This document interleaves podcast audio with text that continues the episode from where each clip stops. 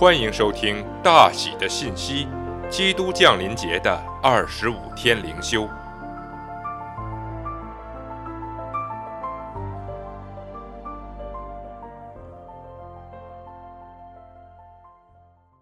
第三天，盼望已久的降临。主以色列的神是应当称颂的，因他眷顾他的百姓，为他们施行救赎。在他仆人大卫家中，为我们兴起了拯救的脚，正如主借着从创世以来圣先知的口所说的话，拯救我们脱离仇敌和一切恨我们之人的手。路加福音一章六十八至七十一节。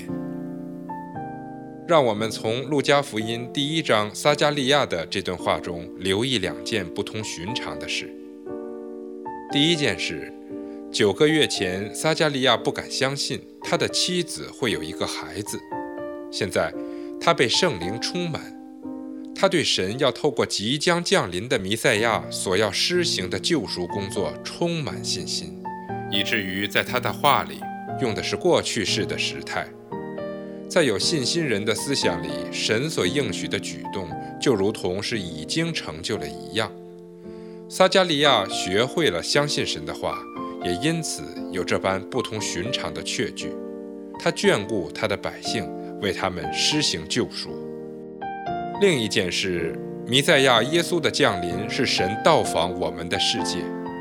以色列的神已经到访和施行救赎了。几个世纪以来，犹太人一直认为神已经退出，预言的灵已经停止，以色列已经落入罗马人的手中。所有以色列的敬虔人都在等候着神的到访。